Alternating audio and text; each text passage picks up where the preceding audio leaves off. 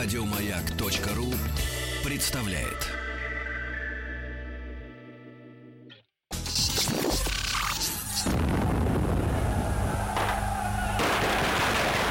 Граждане министры Временного правительства, именем Военно-революционного комитета объявляю ваше Временное правительство арестованным. Это вы Завершается пролетарская революция, документы. Именем революции. Дорогие друзья, итак, проект именем революции э, по-прежнему в нашем эфире. Василий Жанович Цветков. Василий Жанович, доброе утро. Здравствуйте. Да, Василий Жанович снял эполеты, парадную форму Алексеевца. Заменили, да. Да-да-да, профессор. Московского педагогического государственного университета, доктор исторических наук. Ну и сегодня, э, я надеюсь, вам будет очень-очень-очень, впрочем, как обычно, сегодня особенно интересно, потому что мы э, поговорим о финансировании политических сил, да, которые, собственно говоря, и участвовали в революционных событиях 17 года. да? Совершенно верно, да. Василий Жанович, ну, тут столько жареного, прямо запах, как будто ты живешь, а рядом Макдональдс открыли. С утра до ночи, э, значит, фритюр, э, фритюр зовет к плите. Э, вот, Василий Жанович, ну, давайте начнем, наверное, с, с участия государства в политической жизни, да? Да. Само по себе. Оно вот как участвует? Ну, я вот предваряя как бы эту тему, наверное, э, важно очень отметить, что, к сожалению, буквально до недавнего времени у нас вопросы финансирования политических партий, они э, мало разбирались. А, То есть очень много было литературы, исторической литературы по программам партий, по разным там политическим деятелям, биографии их, там кто что делал, когда куда ездил, где выступал. А вот э, денежная сторона, она как-то была, ну, в тени. Э, И буквально вот А что, было какое-то вот мнение о том, что ну, вот как-то вот политика, она сама по себе без Да денег. вроде как да, получается так. Потому что многие, вот если даже монографии почитать, э, там где-то 30-40-летней давности, там вы о деньгах при всем желании не найдете. Даже 30-40-летней Э, давности. Ну, советская историография. Ну, Ага. к примеру, вот где найти сведения о финансировании большевиков, ну, писали об этом иммигранты. Но тут надо сразу тоже оговориться, что иммигрантская информация, она подчас очень преувеличена. То есть там э, штампы буквально идут э, такого рода, что ну вот все большевики агенты немцев, и вроде бы как все понятно. И там э, такие цифры могут фантастические приводиться. Цифры там с множеством нулей.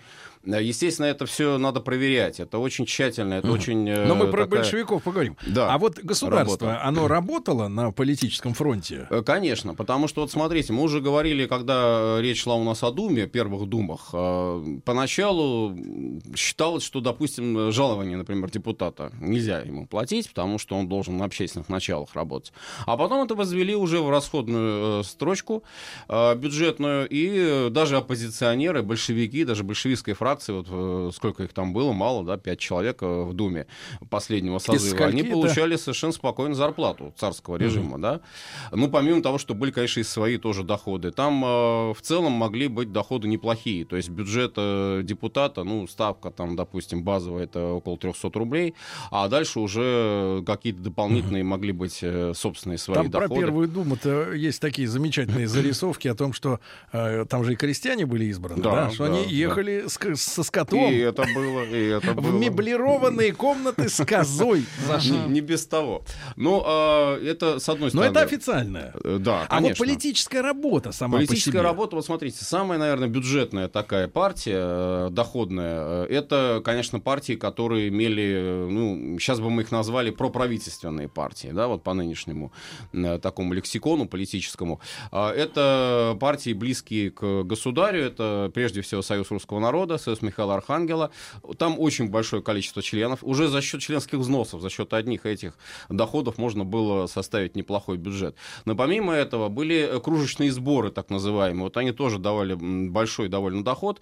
А кружечные сборы это буквально в каждом приходском храме э, стояла такая Для вот копилка, да, для пожертвований, и А- туда можно было. А, а на что эти средства, вот эта партия, в частности, там, Союз русского народа, Любая, расходовала? э, любая партия, э, тоже вот в прошлый раз мы говорили, еще раз напомню, важный момент. Любая партия э, держит э, так называемых освобожденных работников. То есть это категория лиц, которая получает э, доход просто за то, что занимается руководством партии, политической деятельностью какой-то. Помимо этого, очень большой процент расходов идет на литературу. А литература, без литературы вы просто не увидите, не поймете, что это партия, что она из себя представляет, вообще, чем она занимается. А литература разного рода. У большевиков это листовки.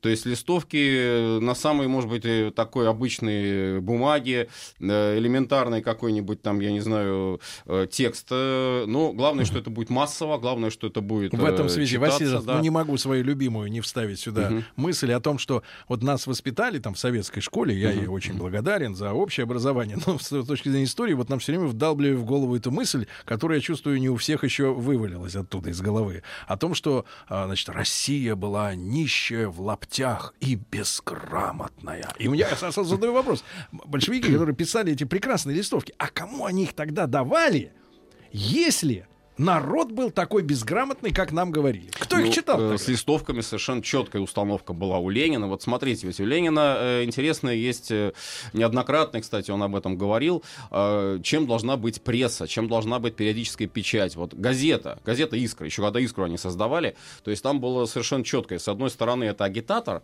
это пропагандист, газета, но с другой стороны, она организатор, то есть партийная пресса — это организатор. С помощью прессы организуются местные ячейки партийные. Э, партийные курьеры, которые ездят вот там, я не знаю, в чемодане с двойным дном доставляют эту искру э, в местные организации, и кто-то из э, искровцев, там, допустим, корреспондент пишет газету, вот это уже ячейка будущая, потенциальная будущая ячейка, э, которая сработает в случае каких-то революционных выступлений. И это ни в коем случае нельзя недооценивать. То есть звено такое, Да, бригада. конечно, кон- вот, а, Василий э, Жанович, да. а тогда вот, э, вот если сравнивать с сегодняшним интернетом, то а, о чем писала газета «Искра»? Вот э, такой вот э, ну, об- общий лейтмотив, такой общее головное направление публикации, оно в чем заключалось? Общий лейтмотив у «Искры», вот если вообще брать социал-демократическую прессу, э, без разделения еще там на меньшевистскую и большевистскую, потому что «Искра», кстати, потом она к меньшевикам отошла. А у большевиков стала «Правда». Да-да. Правда, причем тоже вот интересно, ее закрывали уже в 17 году неоднократно, она опять выходила под разными названиями. Но То тем есть не это менее, такой вот прием простой. Стержень, то есть вот э, какая Э, была идеология? Критика, критика, конечно. Но критика какая? Критика ни в коем случае не прямо вот такая лобовая, что свергайте там, э, убивайте направо-налево. Это уже язык листовок. А критика на уровне, ну, вот, допустим... Не, ну как, вот как сегодня мы, например, открываем определенные абсолютно новостные ресурсы, которые, которые, нет, нет, которые являются э, иностранными агентами, и в частности сервера стоят за границей, и редакции за границей, да. Но, значит, тема такая: Рашка фуфло, все плохо. Вот э, я хочу сравнить просто с сегодняшним Не днем. настолько грубо, не настолько грубо, То конечно. есть сейчас, вот, но, обра- сейчас э, вот не хватает целом- квалификации. В целом, э, я думаю, нет, тут как раз направленность похожая, безусловно, потому что оппозиция это оппозиция. Оппозиция как она может работать? Она может работать именно за счет каких-то критических вещей. Но каких? Если это будет просто голословные э, утверждения, ну, рано или поздно это ложь, просто она вскроется, и, естественно, газета потеряет авторитет. А большевики этого не делали. Но как делается? Допустим, э, происходит где-то нарушение э, прав рабочих, происходит забастовка. Ну, это раздувается. да, Это не просто раздувается, этому дается подтекст такой, что вот смотрите, э, почему это произошло. Потому что прибыль вот у этого фабриканта вот такая-то огромная, потому что это эксплуатация, потому что это народные массы, бедные, убогие, да, из них все соки тянут. Вот такой дается подтекст. А, может быть, даже там не будет конкретных цифр, потому что действительно это тоже, в общем, рискованное дело. Можно В суд попасть, как-то, да? ну, не то, что в суд, но нелегальную прессу в суд не подашь. Вот, э, да, но э, просто, э, чтобы не было, может быть, каких-то вот ярких э, таких Чтобы конкретных подтекстов, потом. а был просто вот э, вектор э, борьбы, вектор борьбы за э, права народа, за права трудящихся. Хорошо. Это... А вот если мы начали с, с разговора про правительственную да, историю, а Мгм. вот э, Союз русского народа, соответственно, я понимаю, что, что Ну, куда, там- куда можно запрятать деньги внутри организации, это все понятно. А э, на внешний как бы рынок они что поставляли? Те большевики поставляли искру, да, условно говоря. Искра, там, и правда, да, правда. А тут э, как они работали с электоратом, чтобы выбрали-то их потом в Госдуму? Здесь у Союза русского народа очень много было провинциальной прессы, то есть буквально каждый э, уезд, даже губернии, тем более, они имели свои собственные периодические издания. И они на чем строили вот свою политику, соответственно? Вот? Там, конечно, э, критики практически нет. Э, То есть здесь скорее наоборот. Здесь, если критика идет, то это критика либералов, всяких там нехороших. Вот иногда читаешь статьи газеты вот «Союз русского народа», ну, прям вот буквально как будто из современности идет голос, да? Потому что вот либерал, думские либералы, вот такое даже словосочетание, вот они виноваты, вот они там готовят все такое. Ну, интеллигенция тоже нехорошая, потому что она там не любит власть. Ну как вот э, спустя да. сто лет-то правду Э, писали? там Но, с другой стороны, там э, все-таки вектор тоже и критичный по отношению к власти. Ну, какой? Э, царь, царская семья вне критики, безусловно. А вот что касается министров, что касается чиновников, что касается там вот этого административного звена, там, конечно, можно критиковать, можно говорить. Э, Очень неоднозначно, вот это как раз э, тоже имеет смысл отметить, очень неоднозначно в 2016 году стали восприниматься поражения на фронте э, тоже, потому что когда мы говорим, что отшатнулась часть э, общественных таких организаций, даже правых, от поддержки власти, а, то во многом это было связано именно вот с этими поражениями. То есть э, надо было как-то объяснить, почему все-таки победа-то вот этой долгожданная не наступает. А, ну вот и кто, кто виноват? Вот поиск виновных. А, Естественно, здесь э, и пресса по-разному отвечала. Ну вот что вот интересно, вот, э, я думаю, мы когда дойдем, это очень важный момент, штурмовой сигнал революции, речь Милюкова, а, 1 ноября 2016 года, а, партии очень тщательно следили за тем, чтобы был постоянный вот этот контакт с массами. И э, есть э, даже неоднократное указание, почему, собственно, вот Милюков так выступил. Казалось бы, партия, как они себя сами называли, мы оппозиция не его величеству, а мы оппозиция его величества. То есть мы критикуем власть для того, чтобы не было революции. Вот такая у них установка была. А, и вдруг вот он с такой речью выступает. Потому что э, с места, э, значит, доносят ему, э, там письма приходят, говорит, вот о кадетах стали говорить, что кадеты продались э, царизму, что ни- никакой критики они не ведут, популярность партии падает. Надо что-то сделать, надо яркий какой-то вот э, выступить э, с каким-то ярким заявлением. Ну, Меляков это делает 1 ноября. Э, Я не, отнюдь не хочу сказать, что он это делал как-то вот с какими-то там далеко идущими замыслами. Он сам потом даже удивлялся вообще вот подобной э, реакции на его речь. Вот. Но это вот к вопросу о том, э, насколько действительно важно было иметь вот этот постоянный контакт. Но вот это пресса, да, правильно, но это в мирных условиях. А в условиях войны, вот что мы как раз говорим о чем, Первой мировой, вот там э, появляется еще вектор, э, что это критика, не просто критика, а это критика, направленная на разрушение. Это критика, направленная конкретно на какие-то э, такие э, узловые моменты. Вот, допустим, опять же, нет снарядов на фронте. Э, как это можно объяснить? Это можно объяснить, ну вот как мы, собственно, сейчас объясняем, объективные трудности, потому что заводы были не готовы, потому что армия была не готова, и, в общем, тут ну, трудно сказать, кто виноват. А можно сказать, что виноват военный министр Сухомлинов, такой вот мерзавец, который, значит, все себе в карман положил, сделать из него козла отпущения. Виновата царица немка. Вот у нас антинемецкие настроения растут, 15-16 год этот вектор поднимается. Виноват э, там Распутин, э, который продает там якобы информацию Тут на тему тоже. вот немки. Ну и так далее. На тему немки. Да. Вот смотрите, зачем-то ведь Николай II провел э, переименование Петербурга. Да? Да? Петрограда, да. Но а это, почему, кстати, например, царице было бы не сказать, я больше не немец? Так, э, Ну, так, так и сказать, вот как-то народу сказать. Так и говорили. Нет, просто э, здесь э, не то, что это делалось вот как-то там в плане самобичевания себя и би- биения себя в грудь и говорения там, какие мы патриоты. Это, кстати, делали, знаете, кто вот чаще? Это делали в основном чиновники. Всякие там, ну, такими немецкими фамилиями. э, Таких же много было у нас тоже. Обрусевшие немцы. Ну да, вот они этим занимались. Часто просто вот выступали и говорили, что я там больше русский, чем, чем даже сами, э, сами русские. А, Вот. А что касается царской семьи, то здесь критика, э, она шла-то ведь, э, с одной стороны, ну, чисто такая житейская, бытовая, обывательская. То есть вот раз там есть немецкая кровь, значит шпион. Но это то же самое. Про евреев можно было бы сказать, про кого угодно. Про финнов, там, про поляков, про этих гали- галичан, которые действительно там сотрудничали с разведкой немецкой. Был такое, что греха таить. А, вот. а можно было это подать так, что, ну, в конце концов, нации, народности, национальность это вторично. Главное, когда идет война, когда идет вот эта вот борьба э, страны э, с внешним врагом, здесь уже не важны вот эти вот народные, национальные какие-то моменты, в конце концов. Ксенофобия неуместна просто в данной ситуации.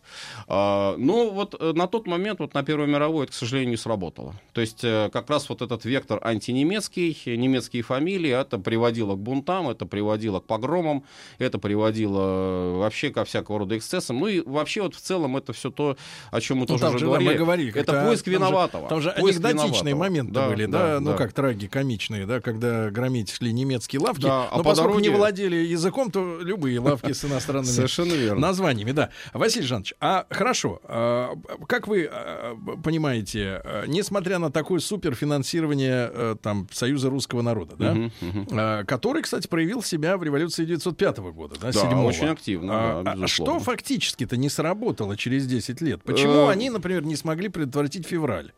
Если они, Они- позиционировали себя как э, и э, Николай II был как бы патроном, Ну да, да, да, да. Почему они не смогли пре- предотвратить февральскую революцию? Они действовали. Все зависело от э, общей координации усилий, наверное. Вот она из центра действительно слабая э, на тот момент оказалась, э, потому что само руководство вот этих организаций, оно оказалось тоже не, не, э, Непрофессионально? не ярко проправительственным. Э, ну, самый, наверное, типичный характерный пример, э, общеизвестный, это участие Пулишкевича в убийстве Распутина. То есть, казалось бы, черносотенец пробу ставить негде, антисемит, вот, и тем не менее он против власти выступает тоже, причем выступает непосредственно. Аналогично, допустим, э, позиция была у доктора Дубровина, который вообще отходит от политики вот на тот момент, 15-16 год. Ну, его отодвинули, конечно, тоже правильно, наверное, сказать. Но его вот незаметно. Хотя его дубровинцы там, ну, наверное, могли бы как-то себя проявить. Марков II, думский хулиган. Но вот этот, э, он себя вел, э, ну, наверное, настолько, насколько он мог вот себя вести в рамках Думы. Э, И там и Родзянко оскорблял, и над Милюковым издевался. И всячески-всячески там, значит, обзывал их там словами. И на дуэль его вызывали, и слова его лишали там на несколько заседаний подряд. Но это вот, это как бы, это лидеры. А я имею в виду вот этот вот огромный э, штат, условно говоря, так сказать, партийцев, да, или Э, там- Масса была в целом законопослушна, потому что вот все-таки эта партия проправительственная, и если нет команды э, идти там защищать власть, э, то, ну, вроде бы как, Так может кто быть, и не надо это должен делать. им был дать в феврале? С одной стороны, да, ну, во- конечно, партийные лидеры, но с другой стороны, э, не было установок и у МВД что вот, например, создавать какие-то дружины. Более того, это осуждалось МВД, вот эта излишняя низовая инициатива. А потому сколько что полиция таких активистов было в Питере, э, вот, А, в принципе? Ну, там, э, Число, там порядок. численность э, где-то порядка 50-100 тысяч даже человек вот так вот доходила. Могла быть. Но это, это, это да, это же не самые активисты. Это мог быть просто так называемый партийный балласт, который членские билеты имеют, но, ну да, Понятно. вот. То есть инвестиции были напрасны. Нет, инвестиции были, наверное, не напрасны, но просто они были не очень эффективны, э, не очень большая была отдача.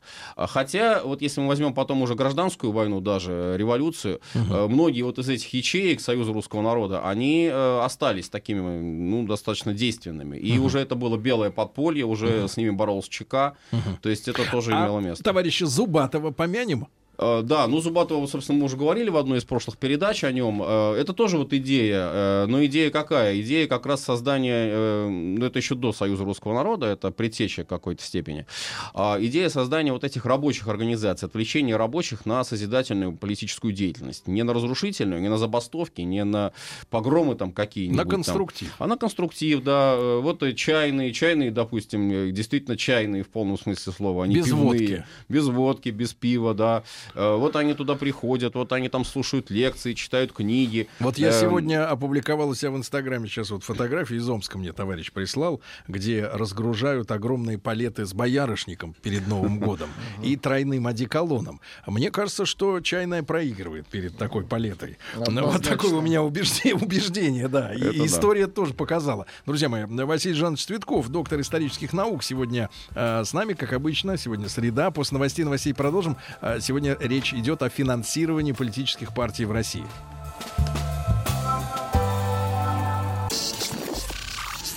Товарищи, рабочая крестьянская революция, о необходимости которой все время говорили большевики, совершилась!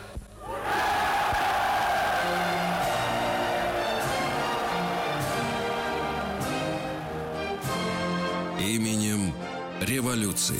Итак, друзья мои, с Василием Жановичем Цветковым, профессором Московского педагогического государственного университета, доктором исторических наук, мы продолжаем говорить в рамках нашего проекта именем революции о событиях столетней давности и финансировании политических организаций. Э, ну, вот, к чести товарища Зубатова, полковника, да, надо сказать, что он ведь в феврале застрелился. Да. Он, узнав о том, что царь отрекся, он застрелился. То есть Да. честные люди все-таки на некоторых местах были. Ну, конечно. Но их было недостаточно. Ну, наверное, Э, не, не так много. Вот, того, э, чтобы- Василий Жанович, э, всех интересуют, естественно, большевики, правильно? Даже у самого ленивого зрителя телевизора, там, читателя интернета, вот, есть понимание, что был такой Парвус, которого, э, ну- если судя по каким-то фильмам совсем уж Ну, древним... сейчас это после этого фильма замечательно. Не-не, по древним. он Я уже- имею в виду, были итальянские какие-то картины, еще какие-то еще 20 лет назад. Я А, помню, да, про- да, проматывал. да, А, Там, значит, он ездил в генеральный штаб немецкий, сказал, что я вам устрою эволюцию. Вот те ему дали мешок деньгов, деньги, да. Он поехал и устроил, да. И, и э, мы же сегодня понимаем, вот сегодня мы живем в условиях терроризма, да, э, широкомасштабного. А, Вот. И мы понимаем, что любой теракт это огромные деньги Конечно. э, по воспитанию террориста, Ну да. правильно? Э, По его вербовке, Ну да. подготовке. Причем сам террорист, он может до конца и не понимать, на кого он, собственно говоря, работает, правильно? Вот об этом даже художественный фильм уже сейчас есть. э, Вот. И это огромные деньги. И я понимаю, вот, например, такие трагические очень фотографии периода 17 года, ну, чуть-чуть забегаем вперед, да, э, когда вот на Невском проспекте из пулемета шарашили людей, да, а кого там нашли? Финнов, Ну, В том числе. вот, а, а что, Фин поедет э, стрелять из пулемета э, толпу какую-то просто За бесплатно, так. за так? И я не могу себе представить, что человек будет рисковать своей жизнью вот просто так, да? И, и понятно, что э, с- разрушить страну, да, и делать эти теракты, которые описаны, да, и в литературе, и всю книга русской скорби, да, Да-да. убивать, э, взрывать того же Столыпина 11 раз, тоже стоит денег нанять этих людей. Представляете, какие деньги задействованы? Значит, откуда-то они должны идти, правильно? Конечно. Василий Э, ну-ка давайте-ка вы как вот с белогвардейской честностью осудите источник. Ну, дело здесь не в белогвардейщине. А, Здесь просто действительно нужно понять, что, наверное, а, есть э, исполнители, есть, конечно, это в любой, опять же, партии э, рядовой вот этот вот состав. Причем э, рядовой состав, он, э, ну, однозначно продажный, однозначно корыстный вряд ли. Там есть элемент, конечно, людей, которые, ну, по-разному их называют. Их могут назвать фанатики, их могут назвать идеалисты. Но действительно, это люди, которые, может быть, при минимальных каких-то личных затратах готовы совершать там разные действия, да, вот ради, ради там светлого будущего. Это есть, это есть такие люди, и нельзя их э, ни в коем случае отрицать их наличие. Но э, другое тут важно, наверное, то, что действительно вот не просто ведь э, исполнитель сам по себе, а э, вот организация какого-то политического действия. Не обязательно это будет теракт, это может быть э, акция протестная какая-то, да, это может быть э, уже помянутая сегодня переправка литературы, э, публикация, в конце концов, даже просто издание тех же самых листовок. В среднем, вот, например, листовка шла э, такая вот расценка по э, Питеру периода военного времени, там э, 50-60 рублей нужно было потратить на издание вот э, листовки, Ну, это самые примитивные. деньги. В общем-то, да. Это, это зарплата рабочего могла быть, месячная. Месячный заработок рабочего уходил на издание этой самой листовки. Поэтому, э, плюс к тому еще нужно учесть, что многие типографии, они, естественно, э, брали деньги за риск, так называемый, потому Ну, конечно, что... все их накроют. Ну, опять же, тоже нужно это учитывать. А, Сегодня вот. технологии изменились. Сегодня мы видим в интернете да, заметки о том, что там, например, оппозиция нанимает СММщиков, так называемых, да, И не без этого. чтобы работать э, в сетевом пространстве. Конечно, да? конечно. Но и та же, та, та же- те же процессы Похожие, происходили тогда, но им было похожая. сложнее. Техника правильно? похожая, да. А, И, конечно, вот этот опыт конспиративной работы, он э, очень богатый, тут уж чего, э, говорится, греха таить. И департамент полиции далеко не всегда, далеко не всегда справлялся вот с установкой вот этих вот самых каналов снабжения. Так вот, когда идет война, здесь ведь смотрите, здесь немцы, немецкий генштаб, э, разведывательное отделение, э, они делают ставку, естественно, понятно, почему они это делают, потому что это разложение противника, делают ставку на наиболее э, слабые звенья вот в тех политических системах, против которых они ведут борьбу. Что у нас откровенно было слабое? Не только у нас, вообще во всей Европе самое слабое звено, наверное, это национальный вопрос. Это национальный Поскольку вопрос. империя, например, Австро-Венгрия Да. была м- много Конечно, конечно. И это и наша разведка на это работала, э, била в, эту, в этот, как говорится, стык слабый, э, и немцы. А, И австро-венгры, кстати, тоже, потому что у австро-венгров тоже была своя резидентура, и опять же, э, вот если мы говорим конкретно о какой-то территории, о Ну, каком-то регионе, Украина. ну давайте так, есть версии, что Австро-Венгрия и сформировала вот эту национальную доктрину украинскую, да, Да. которая на наших глазах сейчас она вот Э, выстрелила. Во всяком случае, она э, не без их участия. То есть нельзя их э, там сказать, что это только там плод э, раздумий австро-венгерского генштаба. Ни в коем случае. Нет, конечно, там можно и Грушевского вспомнить, и еще там в 19 веке многих публицистов. Но э, вот использование для подрывной работы вот этих установок, вот этих идей, И этих настроений. настроений, конечно, вы совершенно правы. А, вот э, этого ожидания хорошей жизни в том случае, если ты Скинуть освободишься проклятых э, москалей. москалей, русский царизм, который Да. угнетает, который душит, И который взять подавляет. хорошего Да. кайзера. Э, Даже не Кайзера. Дело в том, что ведь э, разведка, а, вот это вот наша, наших противников, она ведь э, не так уж прям обещала, что вместо там русского царя будет немецкий кайзер. Нет, наоборот, они били на слабое место. Какое? Независимость. Вам вообще будет независимость предоставлена, автономия вам будет дана. Но если вы хотите нашей помощи немецкой, мы, конечно, вам ее окажем. Мы вам и кредиты дадим, и беспроцентные всякие там А суды. на эту тему прочее, тогда прочее. пару реплик буквально, Да. Василий Жанович. А действительно, какой была политика э, русской э, власти, да, там, ну, я имею в виду Петербург, э, вот на- в национальных окраинах? Или, Ну- или э, вообще мне, честно говоря, вот нас сейчас заставляют понимать, что Украина была национальная окраина. А мне кажется, что это национальной окраиной можно назвать Туркестан. Нет, Нет, не знаю, здесь, еще э, какие-то места, да? Но э, э, разве мы так сильно были разделены? И здесь, что касается вот славянского единства, вот этот тезис о славянском единстве, он был совершенно официальный, он был совершенно официозный, он был железный, как говорится, такой стержень, на котором, по сути, строилась идеология. Потому что три братских славянских народа. Э, Великороссы, белороссы, малороссы. То есть Но корень мало рос это не, один, ути- не общий. уничижительно. Это Нет, ни в коем случае. Уничижения здесь нет. Здесь просто идея э, Киевской Руси, идея вот этой единой э, территории, Ну, просто единого малая прошлого. Русь. Да, Малая, ну, ну белая и большая. Да, да, да даже в слове Украина, по большому счету, тоже нет ничего с- постыдного. Потому что Украина это окраина, окраинные земли, это конечно. границы, это там э, многие публицисты говорили, что же здесь вот обидного, если там, допустим, запорожские казаки, которые стояли грудью, защищали рубежи, Украину нашу, русскую Украину, защищали от там э, турок, от э, татар, там, от э, всяких, от поляков, да, и так далее. То есть э, здесь, э, в общем-то, не было тоже чего-то такого унизительного. А финны?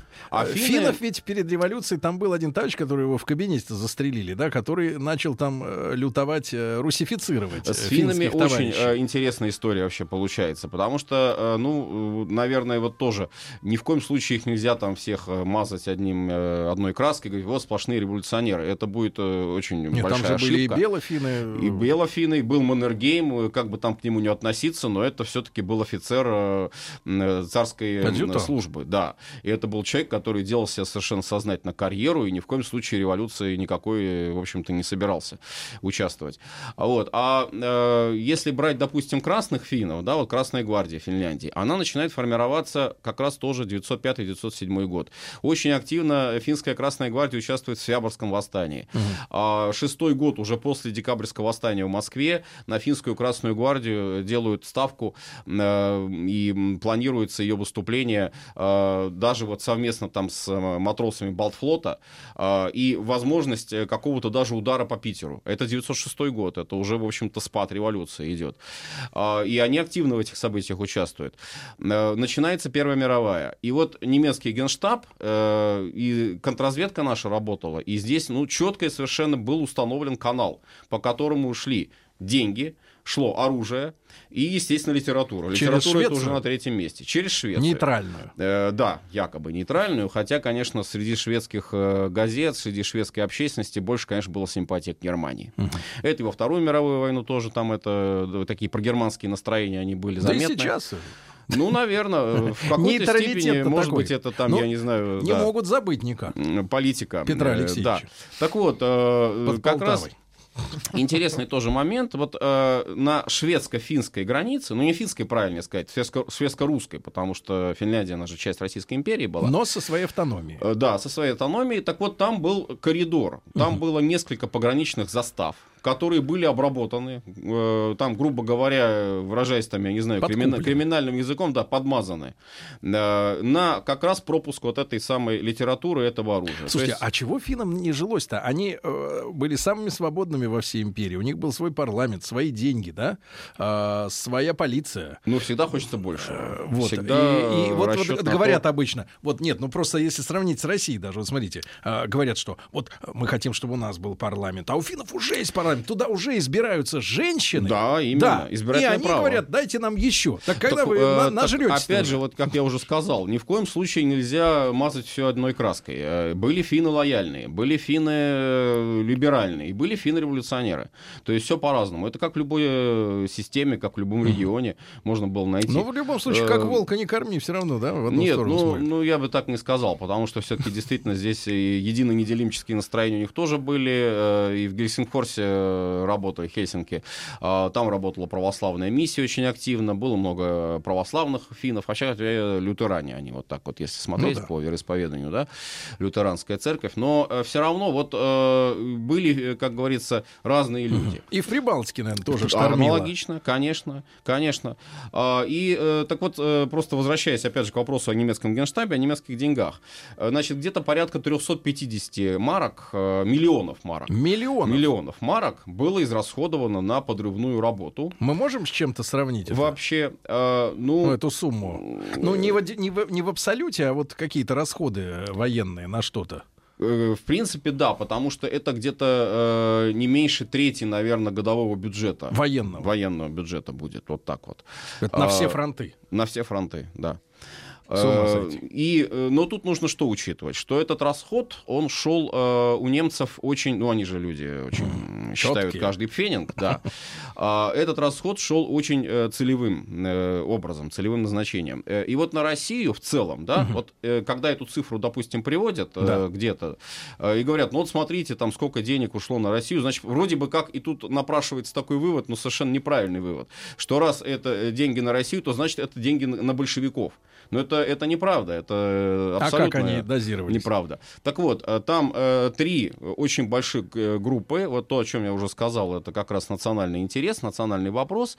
Это первая группа это финны, вторая группа это прибалты, третья группа это Украина. То есть вот расшатывали эти да, регионы. Да, именно эти. А сколько же доставалось большевикам? А, Есть цифры? Так вот, тут нет, конечно. Как нет? До сих пор нет. Как и, и нет? вряд ли будут когда-либо найдены, если вообще это можно, в принципе, найти. Потому что э, знаменитые вот эти вот э, так называемые э, документы, которых там вот демонстрировали, э, и часто даже вот иногда на выставках там, я не знаю, они вдруг возникают о том, Но. что вот расписка, Так. там получал столько-то марок. Нет. Ну, прошу прощения, это фальсификат. Да Это вы что? Да. Так, погодите, Василий Жанович деле. из студии не выпустим, пока не скажет, сколько бабок.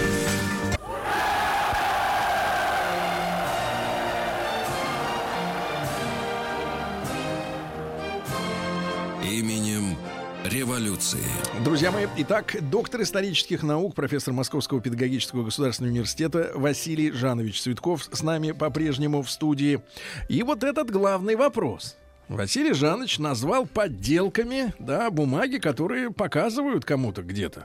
Ну, на самом деле, да, это еще в 50-е годы фальсификат этот был изготовлен, э, и сами В 50-е? потом... В А 50-е? где был изготовлен? Холодная война, ну, в Америке, конечно. А, бумага не наша. Да, дело в том, что просто там э, была история, э, ну, ну как сказать, ну вот идет холодная война, но тоже нужна какая-то пропагандистская штамповая... Мулька. Да. И как любая фальсификация, еще фальсификация делается. Берется какой-то факт, действительно имеющий место, Да. может быть, и раздувается, возводится в абсолют, то есть вокруг него накручиваются всякие были, небылицы и прочее. Потому что э, финансирование немцами э, наших вот этих вот сепаратистов, условно говоря, революционеров, оно имело место. Никто не оспаривает. Но э, из этого как бы раздувается уже то, что вот там Ленин немецкий агент, что у него там был Не, ну какая-то тема-то с кличка, проездом- лысый с и так далее, и так далее. мутная. Это другое. Это, нет, это, это я могу отдельно рассказать. Это, Это совершенно другой расскажем. вопрос. Да, это, это обязательно надо об этом сказать.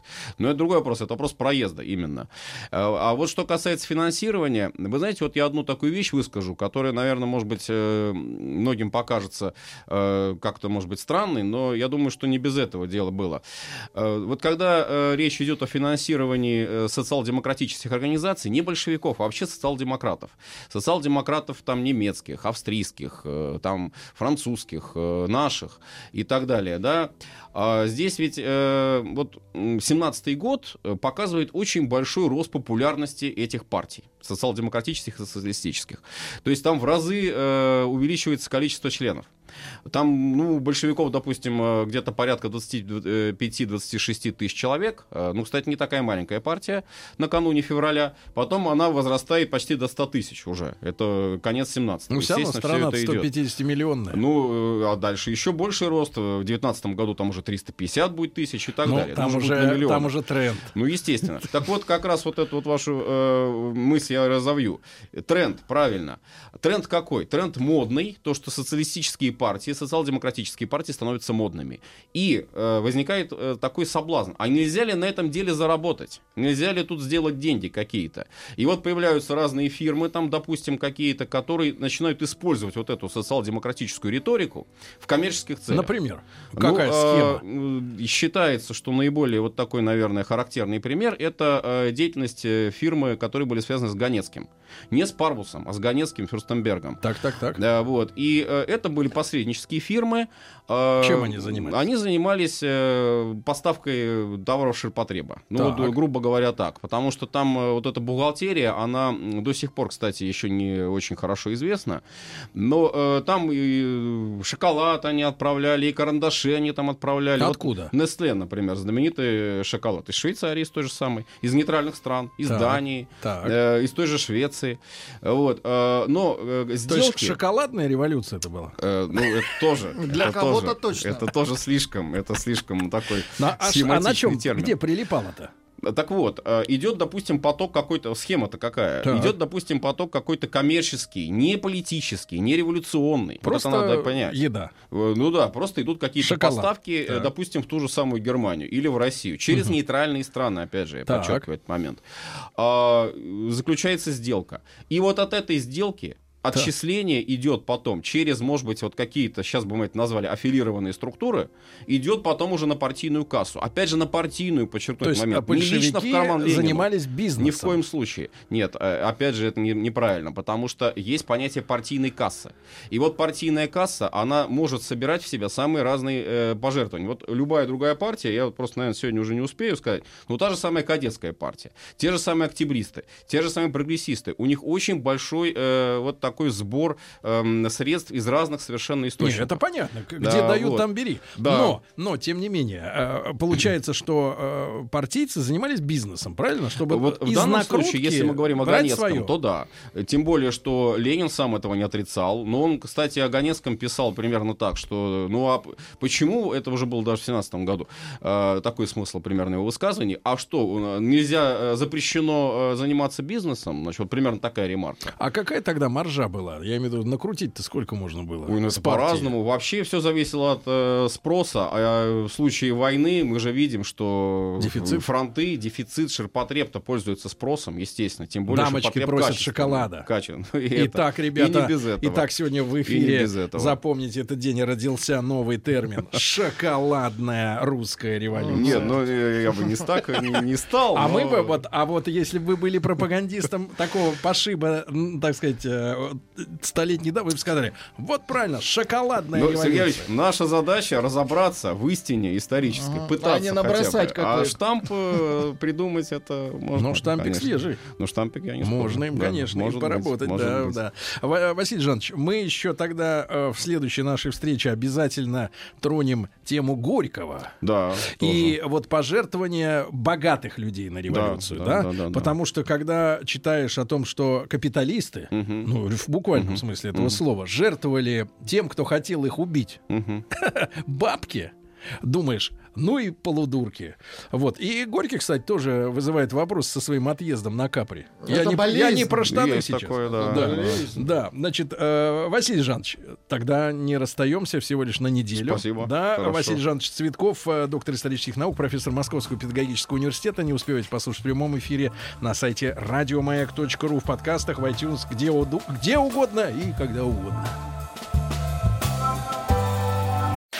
Еще больше подкастов на радиомаяк.ру.